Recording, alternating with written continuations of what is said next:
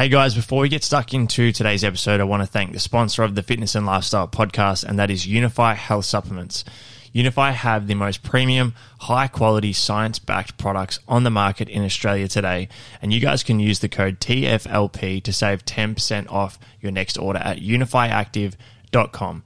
Younify has a range of products, including whey protein isolate, plant based protein, a pre workout, creatine monohydrate, and their best selling product, the hydration formula. So, again, use that code TFLP to save 10% at younifyactive.com.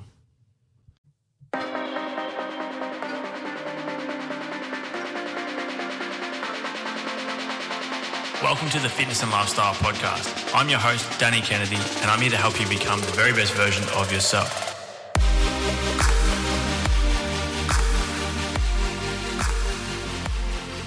What's up, guys? Welcome back to this week's episode of the Fitness and Lifestyle Podcast.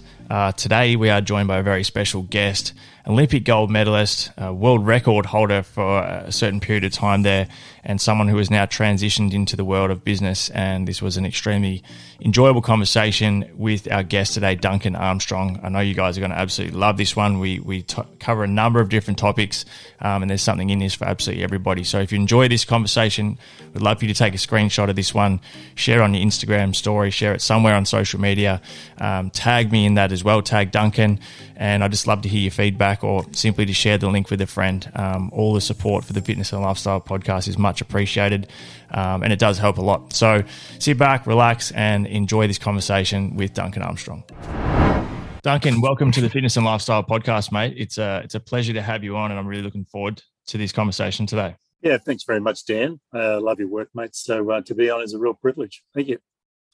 Appreciate that, mate. And um, speaking of loving your work, I think it'd be um, absolutely wrong of me to not dive straight into some of your incredible achievements. Um, I think one that stands out, obviously, is that gold in the 88 Olympics, I believe it was, um, in the 200 meter freestyle. We've, um, we've been fortunate enough to have a few swimmers on the podcast um, previously. So I'm looking forward to diving into it today. But mate, take us back to 88 and, and how the, the, I guess your thought process and your mindset was prior to the race and then after it as well, after such an incredible achievement, um, and give us a, a, bit of a rundown on, on how that kind of day felt for you. I don't think you were even born in 1988, were you? Mate? No, mate. I was a, I was still about five years away from even being thought about. I think. so I well, mates in there. I'm not going to make up any lies here and say that I watched it. well, I'll, I'll, try to be as descriptive as I possibly can be for somebody who wasn't born in the great year of 1988 when men were men. Um, yeah, look, for me, uh, I'd trained with Laurie Lawrence here in Brisbane for about five years before making my first Olympic team. I'd had uh, some success at the Commonwealth Games coming into the Olympic Games, but I really wasn't uh, anywhere near sort of the top guys in the world uh, about two years out. And my coach, Laurie, sort of, he challenged me. He said, do you think you're good enough? And I'm like, not at this level. You know, I was five, five, five seconds away in the 200 meters freestyle where I needed to be if I was going to be a real challenger for the 88 Olympic Games. So we knew that my my talent was training. I wasn't going to be the biggest in at, at six foot two. I was going to be nowhere near the biggest. At uh, around about 83 kilos, I was never going to be the strongest in terms of power. So we developed a, a training program that lasted two years, and I barely won any races, and I didn't really show any great racing form. But what I did do was develop a few exercises that no one else was doing that we'd pinched from overseas uh, trainers like uh, the Florida Florida Gators and and other sort of like really big, strong powerhouse teams. A couple of Russians, and we just incorporate a little bit of something that made me develop very, very quickly. And so we deployed them. Um, yeah, did a lot of running. Detail about what what they were. Sure. So we found out in Florida that um, Randy Reese, a very, very good coach over there, was um, getting his swimmers to do what they call this exercise called wheels. And it's basically, to put it in your mind, it's just basically a, a skateboard with the wheels turned broadside. And you put it on your knees and you get into a, almost a push up position, which is the classic swimming position, really good core strength. And you drag yourself up on your hands with a pair of gardening gloves on up a hill. And Randy Reese was doing it around the stadium um, um, access points. So, you know, in some stadiums, you have those ramps that go up like that. Yep. He had his whole swim team basically doing this in a dry land exercise uh, that was all about power, strengthening through the shoulders, through the back, and again in that in that really hardcore push-up position, which is Mhm. mostly your swimming position. So it was all about core strength, and it just tears you up. It just rips you apart. It's very, very, very difficult. Sounds And brutal. after training every night, yeah, I lived on a good hill over at Carindale in Brisbane. So my dad would come out with me and I'd do a, a number of wheels every single night after the 10Ks in the pool, after the running, and after the gym. I would do the extras. And those extras really developed me very, very quickly. So all the other work that I was doing basically came out in a strength pyramid from those wheels and uh, did that. We also did a, a number of um, a, a lot of running. The last year coming into the Olympic Games, we worked out uh, that we would that all the venues in Seoul, South Korea, were put on top of each other, much like the Sydney Olympic Games in 2000. Um, all those years later, but in 1988, it was the first time the Olympic Games had been built with the village walking distance to the venues, Okay. but it was over 500 meters in Darwin heat. So that's going to take the edge off you immediately Yep. if you're not ready for it. So we ran, we ran six Ks, wasn't fast. We are swimmers for a reason. Um, it was it was the best we could do, but we ran almost every single day for six to 12 months, getting ready for the walk-in at the Olympic Games. Because when your race takes one minute and 47 seconds, and the gun's going to go, and then you've got a four-year clock until that gun goes again for that Hmm. race. You really want to make sure that the one minute and 47 seconds is your, peak, you're in flow. And so you need all these tiny little um, extras in your Hmm. pocket just to give you the confidence that you can walk the, five, the, the 500 meters to the pool six times in a day, three sessions in the lead up. And we got to the village 10 days out. It was hot, but mate, we were skipping to the pool because of all our running. So, That's incredible. damn, did I win that race because of my swimming or did I win that race because of my running? Who knows? Intriguing, yeah. But it was definitely yeah, it was definitely an extra because my winning margin in in Seoul was 0.19 of a second. So yeah. All these little extras and all these sort of like um, mindset, they sort of capture your mindset that anything is possible. And also when I stood on the blocks and I looked left and right, and I was up against three world record holders who I've never beaten. I was ranked 48th in the world. I was the big I was the big unknown in that race. Mhm. I didn't have X factor. I didn't have reputation. Nobody was looking at lane number six. Uh, but I knew that we were going to swim super fast, the fastest I've ever done, and that they were going to have to swim their best to beat me. And that's the way it unfolded. We came up with a really good race plan, Laurie and I, and I was able to execute it with flow on the day. And so I put together the best race that I possibly could. I reduced my time coming into the meet by four and a half, five seconds, and I was able to break, break the old world record by 0.19 of a second and take the gold. And that was on day one of competition, the first time I ever stepped out at the Olympic Games. So that building process over those two years, from the Commonwealth Games in 1986 to when I stood on the blocks on the 19th of September in 1988, um, I just did a block of training that suited me. I really worked out who and what I was. I stuck to my lane. I didn't get caught up with the comparison test of the six foot seven, the six foot eight, uh, Mhm. world record holders that I had to tackle. I didn't look at their scrapbooks. I didn't look at their Ferraris. I didn't look at their basically um, their fame and fortune. We just basically stared down our lane and got in the water. And as soon as you do that, then it's BAU, business as usual. And again, I can't remember feeling tired in that race, worn out in that race, or fatigued in that race. We'd hit a flow state They basically went four laps.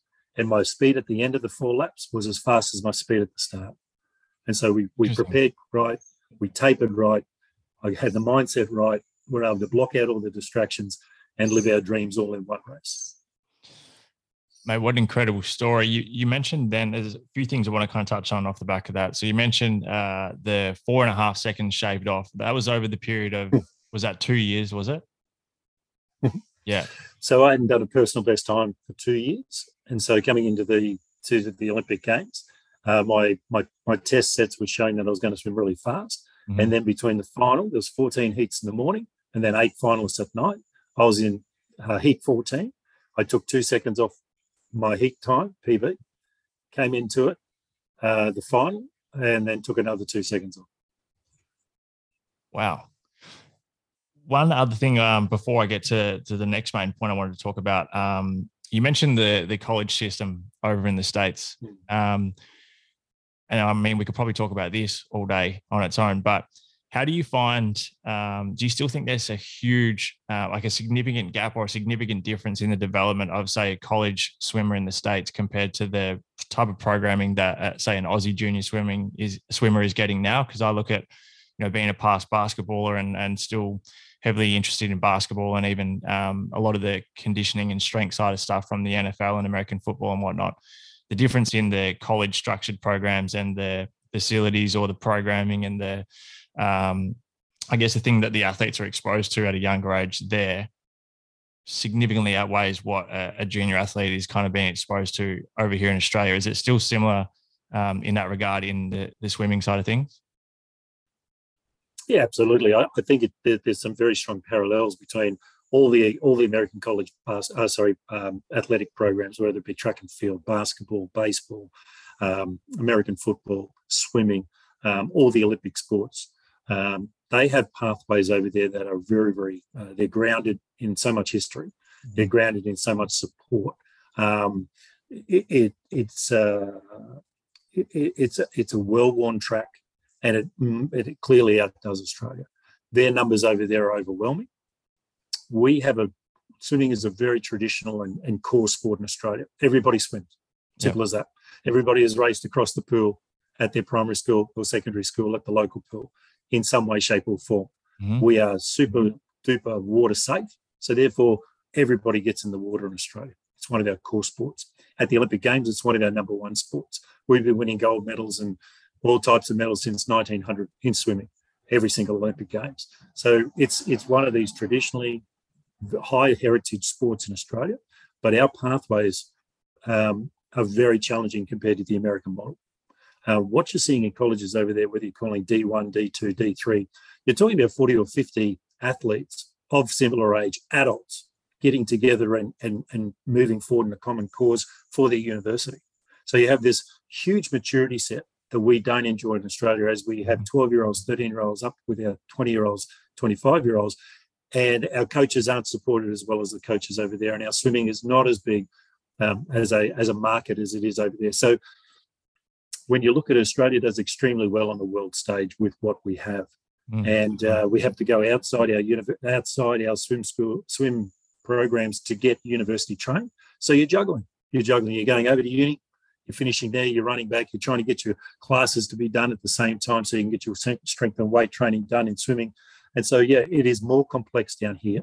It's more difficult to do, but because it's a traditional sport, we are more accepting of those challenges. So this is the way it's always been done. This is the way we will, and we're getting great results because of it. When we look at the American model, it's completely different. They balance up their Olympic programs with their college programs. The seasons are absolutely seamless. They have professional coaches being paid great wages. So Mm. therefore, their, their their skill base and their community is so strong to keep learning. So their, their coaches seem to be into all their breakthroughs earlier than the Australian coaches, just because they're so well supported financially with Mhm. this juggernaut of a college, a D1 school, a D2 school. You know all about it. It's it's just packed full of support, packed full of facilities, and packed to actually give you an education whether you make the Olympic Games or not. And so you, with that support, you get a happier swimmer, you get a smarter swimmer, and you get more support. Simple as that. Yeah, definitely. Now I did my um did my research before before we jumped on today, and I, I watched the clip actually um, of the of the gold medal race. And you know, you've mentioned um, a number of times already, just in this conversation now. Um, I guess you've referred to flow state um, and and being Mm. in that headspace, and, and I'm I'm assuming maybe you mean physically as well with the flow in the pool, Mm. but at the start of the race when they're doing all the announcing of all the athletes and you're on the blocks, um, I believe there was a false start as well, which would probably throw you off even Mm. more. Um, what was your mindset and, and how did you get into that mindset? Was it the fact that you knew you'd done all the work with the training? Um, you've already mentioned that you, you hadn't been competitive with these other guys you're up against up until that point. So how did you bring yourself to the to the headspace of um, of having that self belief and just sticking to the game plan and not letting the uh, I guess the occasion overcome you? Mhm. Yeah, that's that's that's actually a good way of putting it. The over the occasion of the Olympic Games is overcoming. Simple as that. Just the way you said it. So many gold medals have just been burnt because you're 20 minutes out on deck. and you know the four year clock is about to stop. Your mates are in the stand, the TVs are on, the Olympic bunting is everywhere. You're living your dreams. And so it can be very distracting or very off putting. But for years, I've been I've been trained by Laurie Lawrence, and Laurie was their premier coach. He'd taken 15 year olds like Steve Holland into 15 world records, Tracey Wickham as a 12 year old into a world record, winning world championships. He really understood the environment, the arena, and he also understood what's coming. So Laurie had a huge amount of psychology, which is an issue, the way yeah. he does. But he, but basically, he came up with these uh, foundation statements that you could live by. Okay. And one of the foundation statements, you know, which is completely Australian, is someone's got to win these bloody races. It might as well be us, right? Yeah. And so that was the belief, you know, that was the underpinning of um, having a go, having a dig, you know, getting after it. All these sort of terms that they roll in your mind to be able to release the pressure as you go through these environments of extreme intensity. Mm-hmm. And so, with this going on and having other swimmers in our squad who you train next to have already won, like my, my best training partner at that time, getting ready for the 88 Olympic Games, was a 17 year old gold medalist from 1984 named Jon Sieben. Wow. And he won the 200 meters butterfly as a 17 year old. So, same environment, mm-hmm. my mate, normalizing the intensity, telling us stories. And Laurie's job was also to impact us to open our mind to this. So to do that, he would have all these Olympic champions running at us all the time. And I remember Herb Elliott came down one time, and Herb Elliott is just one of the greatest men and greatest Olympians Australia's ever produced. In 1960, Herb Elliott won the 1500 metres in a time that would have won bronze medal 36 years later, nine games later. Wow. That's incredible. Like, incredible, like yeah. genius. And Herb is a really gentle bloke. And he came in, and we had six or seven swimmers in the Laurie Lawrence swim team who were going to the Olympics that year in 1988. And he and Herb was in town. Laurie went and lassoed him because Laurie's the most magnetic and attracting man you've ever seen. So Laurie's gone, grab grab Herb, come and talk to my kids, tell them about the Olympic Games, tell them what to expect. So Herb gets there, and there's just you know seven or eight chlorine swimmers sitting in front of him, and you know he starts off like this, and he goes, what do you reckon you're going to do on the deck at the Olympic Games when, when you're about to swim your race? The four year clock is about to stop. The pressure is on. What are you going to do? Duncan, tell us what you're going to do. And so, you know, and I've got in my mind what's going to happen. So I tell him my fantasy. I'm going to get out there. I'm going to point at my teammates. I'm going to, you know, stand there. I'm going to give it to this guy in the master room. I'm going to give it to this guy in the master room. I'm going to tear him apart. I'm going to stand there. I'm going to rip him. Right? And Herb just started laughing. He goes, No, you're not, mate. All you're going to do is want to run off deck. If someone gives you the ticket to get off deck with your dignity, you'll take it. You're going to be shitting yourself. You're going to be so scared. You're going to get this mystery, this mystery um, injury that's going to start in your ankle, run to your knee, up into your groin, uh, and into your heart, and you're going to think you're dying. Okay, every single piece of your equipment is going to break, and you're going to shit yourself because now you haven't got your favorite goal. I'm looking at it going, this is the worst pep talk I've ever heard in my life. but eight months later, I go out on deck, goggles snap. It's okay, I got two spares because Herb told me my goggles are going to snap. Yeah. my togs are almost cutting me in half because back in the day we used to use, wear boys size six. I just squeeze ourselves in because you didn't want any air in. it. Yeah. And so my, my togs are like literally cutting my balls off yeah. there that time. I got the, I got this mystery thing running up my leg, and my legs will not stop shaking because I'm so shit scared. Yeah, right.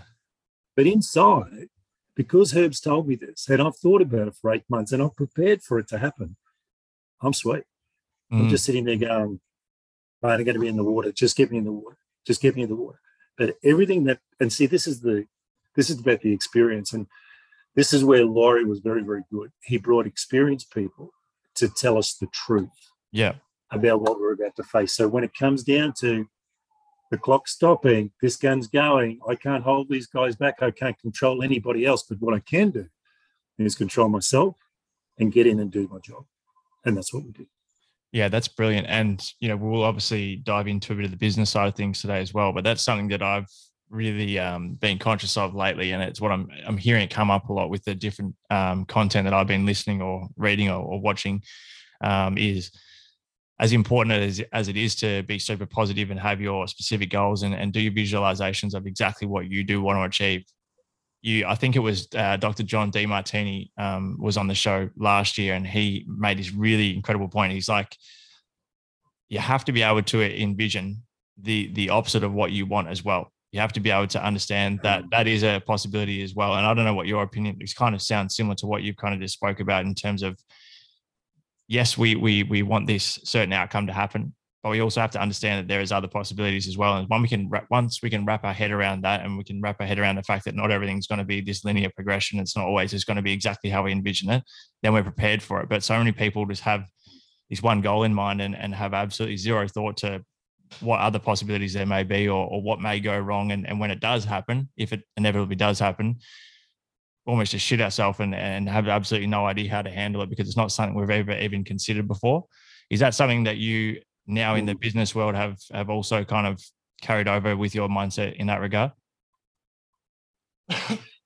Yeah, I think you're right, Dan, and and I like the way you explained it, mate, because um, you don't have to prepare for everything, but you you do have to build up, build up a certain amount of resiliency to whatever comes over the horizon, right? mm-hmm. and that's what Herb was doing with us. And Herb even went from resiliency to redundancy. You know, like where, where are the stop gaps? You know, where's your extra gear? It's up to you because no one gives a shit.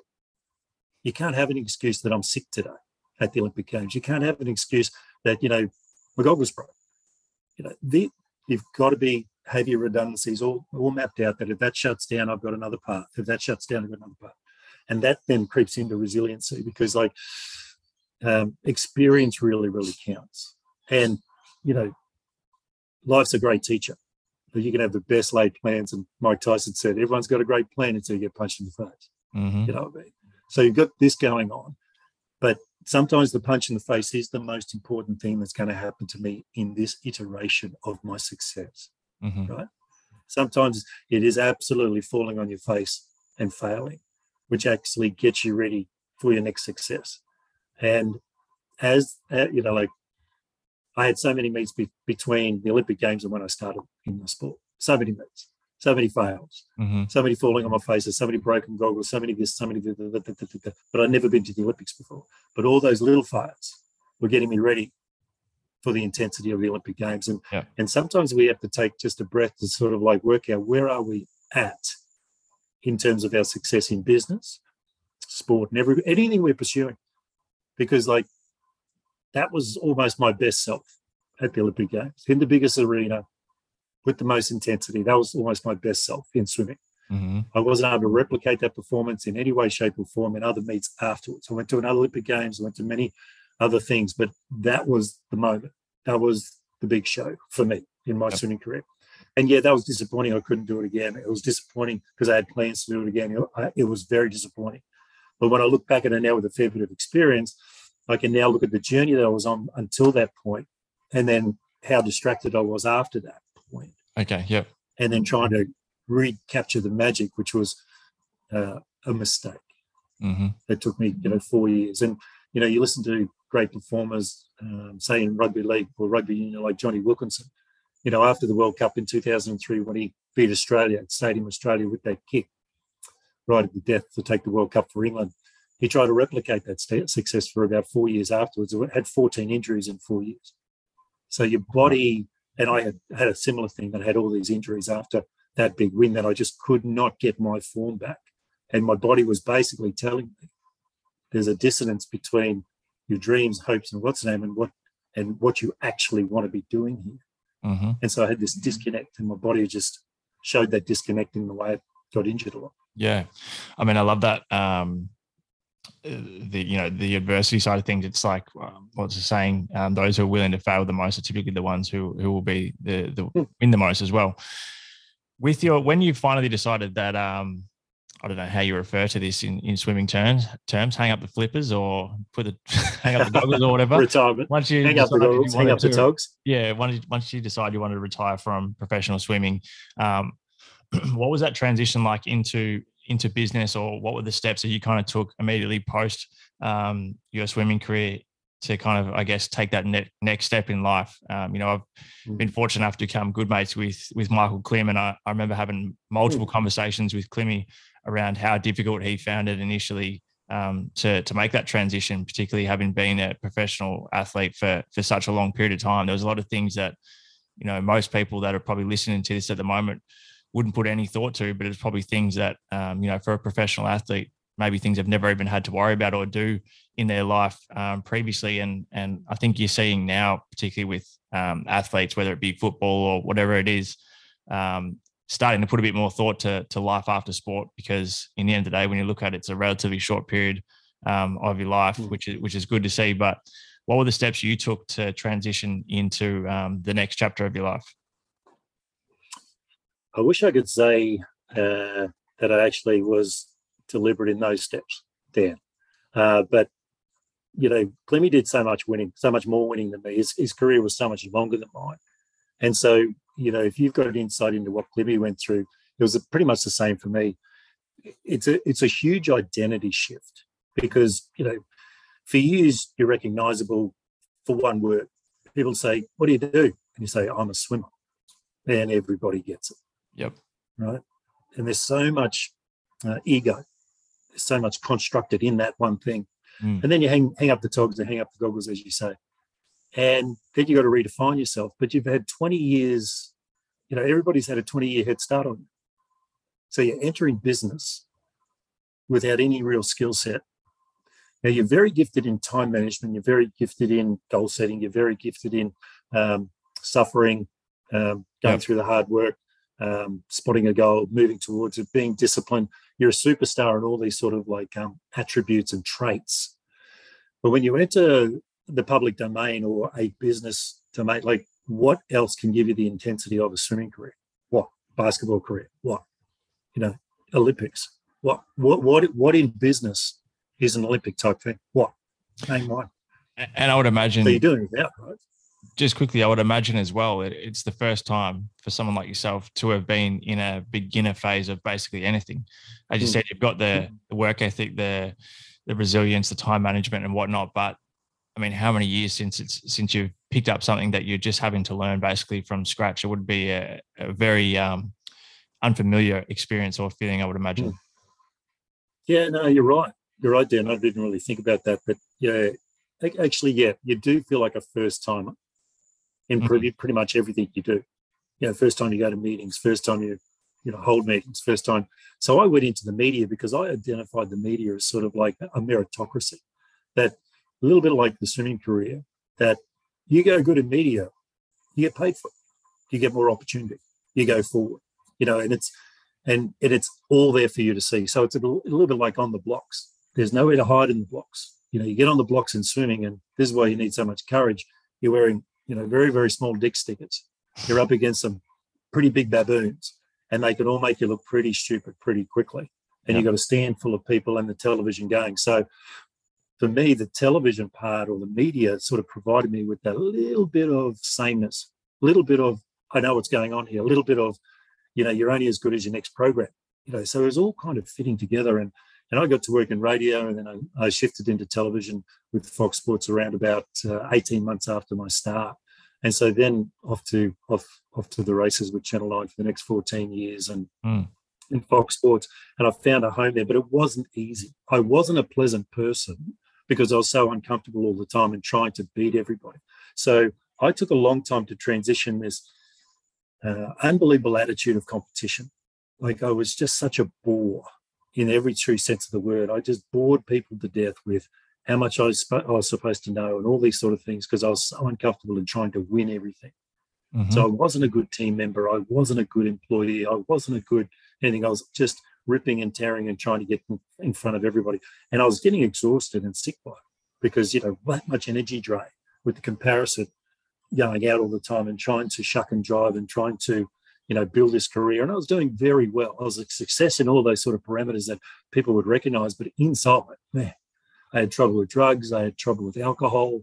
Uh, I had terrible trouble with relationships as I was trying to be a winner in everything I did. And it's, mm. you know, took me took me a long time to work that out and some good people to surround me to bring me out of this sort of like uh, win at all costs attitude that I thought this worked at the Olympics, that early success, I can replicate that. So let's do that. And it's just completely inhumane to any, everybody around you, especially yourself.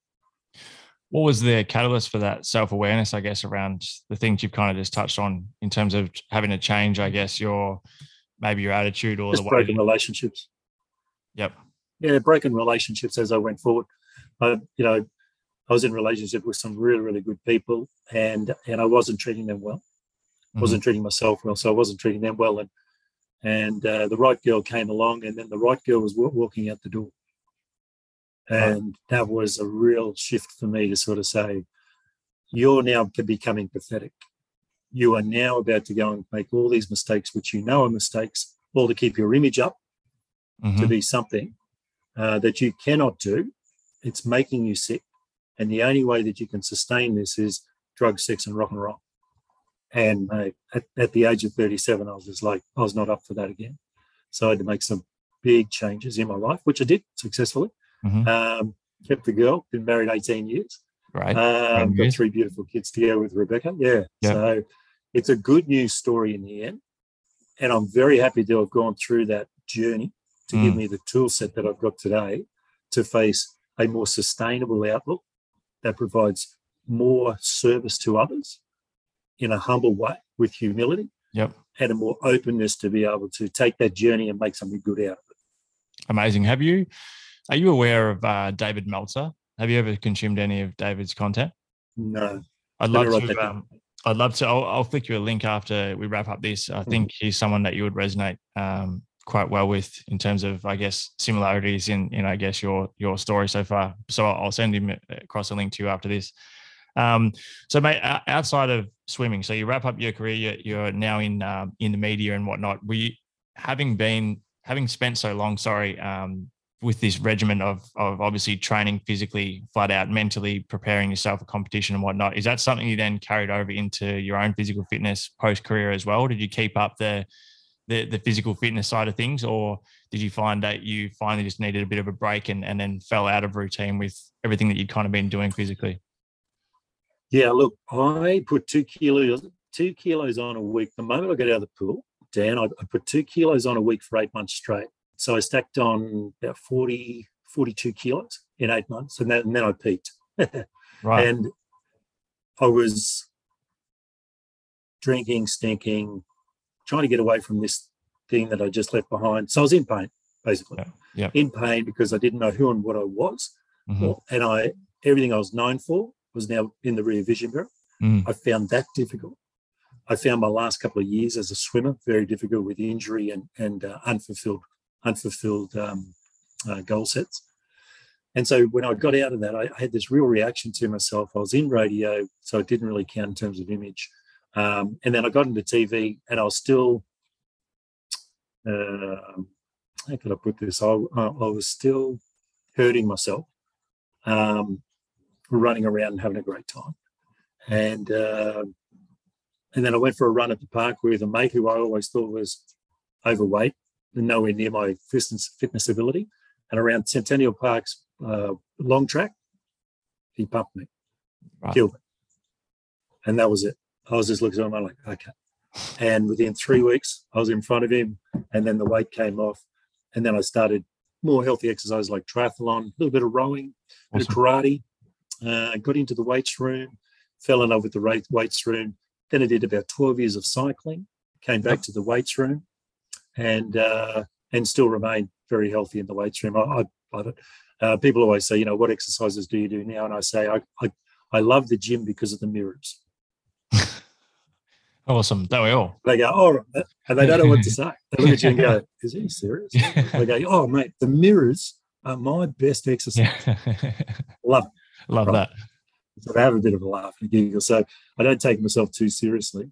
And about um, 18 months ago, I suffered a a very large heart attack. So I needed a triple bypass open heart surgery. Uh, I didn't even know I had a calcium buildup. Didn't even know I was I was sick at the time, and I just finished a really great workout 40 minutes before that.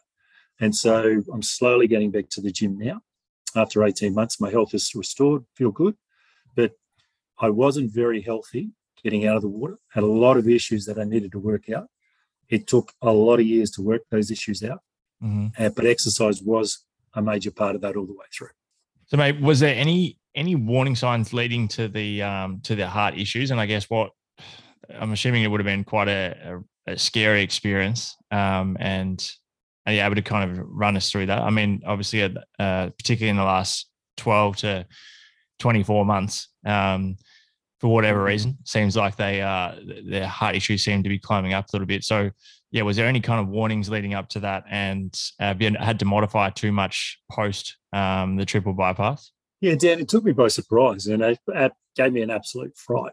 Um, I've got a very healthy ego, as you can tell, and so my my view of myself was was not as a sick person at all. Now, my mum has had triple bypass, and her family's had stroke, but because my mum looks at life very very different from mine, I was not. I didn't. I didn't attach myself to that, and uh, you know, but I, you know, when I look back at my diet and the amount of work I've done on my diet in the last 18 months because of it, it's been very, really telling that I've been very ignorant and uh, very egotistical not to get myself checked out with a CT calcium scan um, that would have, you know, shown years and years ago that my on and, and you know the 80s was there was no supplements, there was no, Mm. uh, you know, sports science diet diet wise. You know, like I was eating 50 Weet-Bix a day every single day um, a cheesecake and a, and a um, Christmas cake three times a week, um, and then the meals around that, just just to get the calories because I was burning about six to seven thousand a day. We're doing twenty k's in the water with gym and running during the week, uh, wheels and all the other extras. Mm. So you know, eating every ninety minutes uh, just to keep the weight on. Um, uh, to be able to swim the 200. 200 is a combination between power and stamina. So I was too small for it. So I needed to put on that 20 kilos um, or 15 kilos to actually compete and compete fast. So there, therefore, I basically ate it. And um, all the way along, I was just building up this calcium, um, which is hereditary and um part of my part of my DNA from my parents. So um, it, it's a family issue. I wasn't addressing it.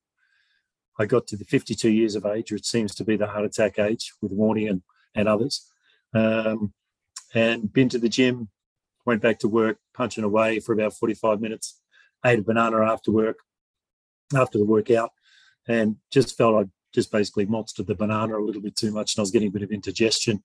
Uh, got down to the car, drove off to get the kids from school. Uh, by the time I got to school, it was all over me. I was down my arm, it was in my chest, and as I got to school to pick them up, pick the kids up, I was there early. Um, it, the, the penny dropped. I'm like, oh shit, I'm having a heart attack. And so drove myself seven minutes to a hospital around the corner, walked in the door, saw the saw the receptionist and said, I'm in a bit of trouble here. And then just basically had a full blown collapse. And they came out and saved my life, sprayed under my tongue, pain went away, disappeared. It's like a miracle. Had the tests, went for an angio that night. They cracked my chest the next day, gave me some new plumbing, triple bypass. And then I was on the road to recovery. Most pain I've ever felt. Felt disabled, felt frail. Never had these situations in my life before, but completely um, blessed to be alive. And, you know, about four days later, as the recovery goes, and they pump so much juice into me, so much fluid. And then it all just came out that basically I went from 92 kilos to about 98 kilos in 24 hours, 48 hours. And then, you know, back down. And I got to the bathroom about four days into it and looked at myself in the mirror and I could, didn't recognize myself. I was grey, my skin was hanging off me. I'd just been through this ordeal. Never been through anything like that before. Just felt so miserable, so lost. And uh, they took me downstairs. Surprisingly, like I had it, I was having all these X-rays in bed, where they just hit you up and hit you with the X-ray just to make sure that the bindings were there and the stitches Mhm. were good and, and uh, all good. And this young bloke comes in. He goes, "Jump in, mate." I jump into a, a wheelchair. I've got a gown on. I'm very conscious my ass is touching the leather of the of the uh, of the chair and out, out of the room. And I hadn't left my room. I kept it shut. I was isolated just the way I wanted it. I was I was you know really struggling. And he takes me downstairs, two or three floors down in the hospital to a public area. there's people just walking past having lunch and in day clothes, and and I'm just sitting there, I'm parked up near this poor little old lady who's you know really crook in this bed, and just parked in these bays waiting for. And mate, I just put my head down and just started crying. I was just like, man, I didn't sign up for this. Mm. I didn't ask for this. I'm out of control. I'm not in control. And this little voice says, well, mate, this is your community because what's the alternative? Do you want to go to the other community? And mate, everything just dropped. You know, humility yep. came back. I'm like, oh, I can't. I just was able to gather my breath. And from there on, the recovery went really, really well. And I'm really happy with it today.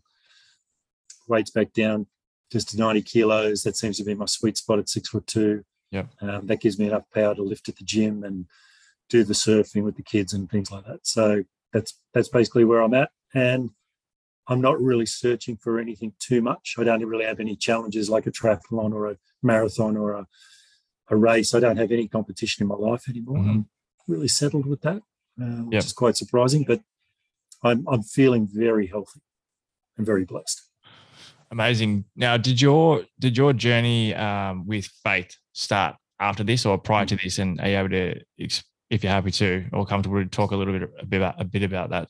So. Yeah, I can. We can fill up the rest of the podcast with him if you want. Uh, I came to faith. I came to faith when I was 37, when I was being that pathetic self, and the girl that I was uh, had been with for eight years, Rebecca, who was to become my wife, uh, basically started attending church. She was searching for much, much more than you know whatever lifestyle we'd put together with the with the uh, possessions and the mm. toys and the people and the parties and the status and the reputation building and or not building around that stage. She'd had enough.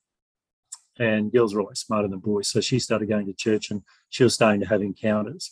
And to keep her, I was going to have to go to church. And I had an encounter with, with the Lord Jesus Christ around about my sixth visit to church. Wasn't asking for it, wasn't looking at it, wasn't looking for it. I was mocking it, basically. I was mocking church.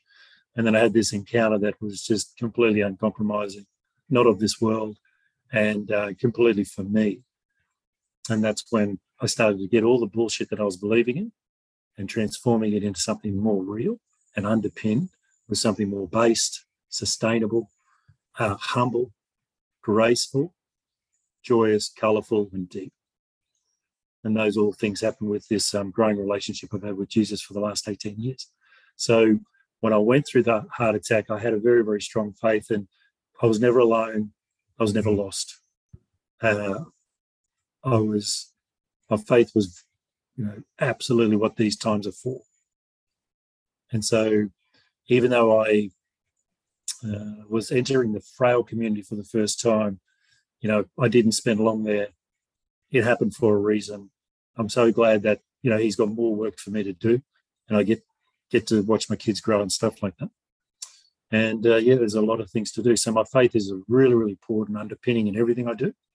And uh, and so therefore, when I look at that hyper competitiveness that I needed to control outcomes, yeah. my faith now comes and replaces that with um, there are many things going to happen, some challenging, some joyous, but it's all happening around me and to me at the same time. I have a distance on it now, which mm-hmm. before I was right in the trench with it. And it was, I was always traveling up to a high or down to a low, yep. up to a high, down to a low. Now I'm more disconnected in terms of the highs and lows. And I've got this joy in my life and the sustainability and feeling uh, that my faith gives me. And with that comes like minded men. You know, my faith has unlocked the community of men for me that I was never going to do in my hyper competitive state. Yep. So, because my faith has come along and I, I walk this path with so many good men, great men, I, I've got community for the first time. I'm not competitive with any of them. And there's a joy around it that makes me complete. And my wife is like that with her, with, with her women's groups. We are like that with our church. My kids get to witness us in this space. And mm. the kids are always watching, always looking for authenticity, always looking to be guided by truth. And because we're in these really, really good circles and people, we have this uh, real ability to um, enjoy life for what it's worth. Amazing. It sounds all, you know, I, I t- try to do a lot of uh, personal development and, and whatnot as well. Mm. Um, and it, to me sounds like you're almost just surrendered to everything, as you said, let go of, mm. I hmm. guess, the the resistance to try and control everything and and just surrender, um, which is a, mm. a, incredible feeling of, I guess, weightlessness almost. It just kind of feels like the whole mm. weight of the world's off your shoulders. Having been through so many, hmm. I guess you could call it transitions, you know, from professional athlete to then the period of your life, as you mentioned, where things are probably a little out of control, um, the whole hmm. identity thing, and then um, putting the focus towards media and then the faith side of things, and then and then the the health scare as well. How do you now, I guess, define um, success in comparison to how you would have defined success back when you were a competitive swimmer or even post career? Yeah, so I talk about my from positions. I've come from a position, and I'm go- I'm moving to a position. So the from mm-hmm. and twos. Okay. And that's how I break out everything. So is I if I'm if I'm needing to sort of like look at where I'm at um, on any particular topic.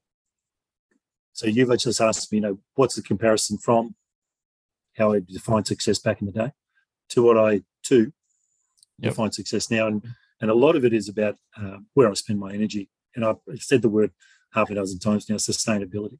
And I came across, you know, um, an addict on a TED talk who basically put down this three-step process to help him release a little bit of his addictions and sort of like dependencies and stuff. And it's it's it's wrapped up in the 12 steps. And it's basically like rigorous authenticity in everything you do, surrendering the outcome of that and making sure you're doing things that make you uncomfortable for the tension and growth. Mm-hmm. Right. So my business partner and I in this new business called Peak Impact Consultancy, we we live by this cultural trinity. That basically we are going to be rigorously authentic and that's a two position because back where I was, my success was uh, measured on how much people liked me, yep. how popular I was, um, how, how how how impressive I could be, how many toys that I had, what possessions did I have, you know, where I've been for holidays, what I'm doing, my after dinner conversation and head bobbling nonsense. Yeah. You know, it had nothing to do with this um, rigorous authenticity. It's actually the opposite of rigorous opposite. authenticity. I'm just going to tell you a bunch of stories and you're going to like me. So when you look at whether you can sustain that shit, the answer is absolutely not. Mm-hmm. Because you're not going to please everybody, no matter how good you are at all this sort of communication stuff. And so you're going to fail. And so I was setting myself up for failure and disappointment all the time. And that's my from position. But the two position is like, no, I'm going to be rigorously authentic with you. And I'm going to surrender the outcome of what you think of that because you're a man and I'm a man. And I don't need to impress you with all these stories and everything like that. I'm just going to be authentic. I'm going to release that, surrender it, and I'm going to keep on doing things that are challenging me. I'm going to keep on learning things. I'm going to keep on growing and putting myself under tension to get that growth in the right areas. And that's all I'm on about. And so all of a sudden your capacity arrives back because if you're only thinking about that now and you're not tethered to the personality traits you put together because you needed to adapt to a situation and your fears and your pain mm. internally. So if I'm not going to tether myself to who everybody thinks I am or reputation, what I've built over the years, good and bad, if I'm not going to tether myself to the past and I'm not going to like, you know, terrorize myself with a future that may never happen. Yep. And I live right now with authenticity with you and I. It gives me all this capacity back, all this energy back, just to have this conversation just mm. to be real, surrendering the outcome, not worrying about it, and moving on to the next hour, next two hours today, because we only get today, the daily bread. You know, Jesus in the Bible is always telling us, fear not, fear not, fear not. Mm-hmm. And that's all about fear in the future. Where are we going? What are we doing? Yep. You know, I give you this day our daily bread, and you've only got 24 hours to stuff things out. You could be gone tomorrow. Mm-hmm. And I'm not a fatalist. I'm not like, oh, look what happened to me. Almost took my life. Now I've got to live for today. I'm not like that at all. I love planning. Yep. I love thinking about the future, but I don't get caught up on what if this doesn't work and the fears of the future. Mm-hmm. And that's tricky. And I'm yeah, always definitely. getting there. But that's what I'm shooting for. And that's my two position from all that shit I used to do. I love that um, the part about you know being pr- completely present and being, uh, I guess, exactly where um, your feet are is, is, a quote that a, a recent guest kind of um, uh, mm, stated as. Um, there's someone, uh, have you heard of Brendon Burchard? Have you seen any of his content? before? I think I might have.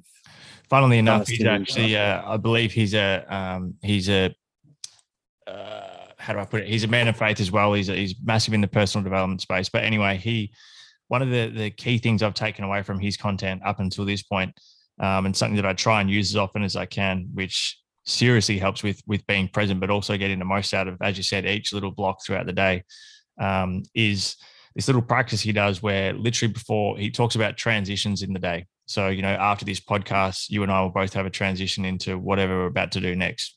Both will be completely different, no doubt. But in those transitions is is taking 30 seconds to to focus on some deep breaths, close the eyes, think about what you're about to do mm. next, think about what you want to get out of it. If it's with someone else, what you hope they are going to get out of it. And thirdly, what you need to do to make sure both of those things happen and it blew my mind at how how much more productive I was, how much more present I was, and how much probably things that I was missing previously. When you think about something as simple as going to have a meeting or a coffee with a mate, and you're sitting there, and, and although you're right in front of the other person, you're probably thinking of every other thing you've got to do for the day, or checking your phone every two minutes and and whatnot. And yeah, it blew my mind at how effective it was, and it's something that I try and do quite often. And uh, I mean, it it's amazing how much of a, a, game changer it is in terms of productivity throughout the day and and how much more you can mm. get done and how more effective you can be at every single little thing that, that you do. Yeah, it's a real circuit breaker, isn't it? Mm. Like that that small mindfulness habit of the deep breaths, filling your filling your, your body with as much pure oxygen as you possibly can. It's a circuit breaker. And I've been into transitions a really, really long time and I really like that. And I'll look up Brendon's work for sure because yeah. um, when I would fly around all the time um, doing my presentation work, the energy's going this way audience, big audience, mm. small audience. I might do three one hours in Sydney in a day, fly back to Brisbane. And I'd, and I'd hit the door after a big day, fly down in the morning, do your two, fly back at night. And the kids, of course, here you hit the door, just all over you, you know, yeah. just a wonderful scene and everything like that. But I could I couldn't partake in it mm-hmm. you know, because I'm still at work. Yep. I'm still fighting traffic. Yeah. I'm still getting in and out of an airport, you know, stress, stress, stress, stress, stress. And then my wife Bex looked at me going, This is not good. You know, this is not working. You know, you either change work or you work this out. So I just went on the internet. I go, How do you transition from work? Found a couple of like Brendon's, had yep. a couple of techniques. And I just started incorporating. Like my trigger was the plane hitting the ground in Brisbane back. I'm now one hour from home. By the time I get out of my seat, do the thing, get in uh-huh. the one hour. So then laptop, book, everything goes away. And I start thinking about what I know the kids have done today. So it's exactly what you say. Mm-hmm. You know, think of something else, think of what their day's doing. Yep. Yeah. And so I do doing this sort of like arithmetic in my head. And then the Uber driver or the cab driver will get it. He's the warm up. Yeah. So, how are you, mate? Where you from? How long have you been doing this? You got any kids? For yep. and then if I can't talk to him, I'm not ready yet. So then the intensity picks up in the transition. And then by the time I get to the door and the pack of baboons hit me, I'm ready. I look at my daughter and go, What about this test? And oh, how about this? And footies this afternoon. Yeah. And what have you been And you're in your transition and you're getting the goodness out of that moment that dad should have. It works behind you. Yeah. Just enough that you transition. So, yeah, I'll have a look at Brendon for sure because I'm into that. Yeah. I'm into coming in and out of my day and getting the most out of it instead of walking into the kitchen and I'm still out in my office. Yep. And everyone asks you a question. I'm like, huh? What? Hmm? you know, and, you're missing it. Yeah. You're missing it. You know, you've wrapped up work for the day, but you're still not you're still out of work for eventually. Yeah. yeah. Yeah. It's good, isn't it? Mate, this has been awesome. Um, I've actually really, really enjoyed um, this chat. Before we do wrap up, though, um, I'd love to hear a little bit about the new consulting um, business and I guess what, what mm. that's all about and, and what you and your business partner, I guess, are, are offering and, and the areas that you're trying to really focus in on. Well, I've been I've been successful in business there, and I've been unsuccessful in business. But uh, in the last 18 months, I've put my shingle out. It's called Peak Impact Consulting Services. I work with my business partner, Honest Trockers. Uh, we're both ex colleagues in Telstra and other places. And um, we've got something that we really enjoy doing. We've got three pillars of activity. We've got the one off work, motivational, inspirational work on stage. We've got facilitating and hosting events as the MC or host. Uh, we've got ambassador work where we represent corporations in an extended version of that, you know, uh, partnering with our brand, my brand, personal brand, and other brands. And then we have leadership consulting work where we do one on one work, pretty much like this podcast is all mm-hmm. about. We find out who and what you are as a leader um, or an executive, and we try to um, bring some clarity into how you lead and what your daily habits are like to be able to produce those results that you really want. So we do three or four different things. We're slanted towards the 2032 Olympics build up here in Southeast Queensland. There's seven councils going to be delivering the Olympics in 10 years' time. We've got a lot of expertise and IP in terms of all of that from my broadcasting career, athletic career, and my part in the build up towards the Sydney 2000 Olympic Games 22 years ago. So that's the spiel, that's the pitch. If anybody's watching, just go online, find us at Peak Impact Consulting Services. We're available. Unreal. And I'll, I'll have the link to any of your socials and, and the website and where people can find some more info or reach out in the show notes below. Um, but Duncan, thanks a lot, mate. Uh, as I said, I really enjoyed it, and uh, I'm sure I'm sure the audience has as well. And for anyone who is listening or watching at the moment, uh, if you have taken some value from this conversation, which I'm sure you would have, we would love for you to share it. Uh, whether it be a screenshot posted on your Instagram story, send a link to a friend or a family member. Um, as many people that can uh, tune in and take some value from this, the better. Um, so thanks again, mate. I really appreciate it. Yeah, no worries, Dan. I think you've got a really great product, mate. You told you such interesting people, and you really bring the best of yourself every single time. So I appreciate you, mate. Thank you. Thank you.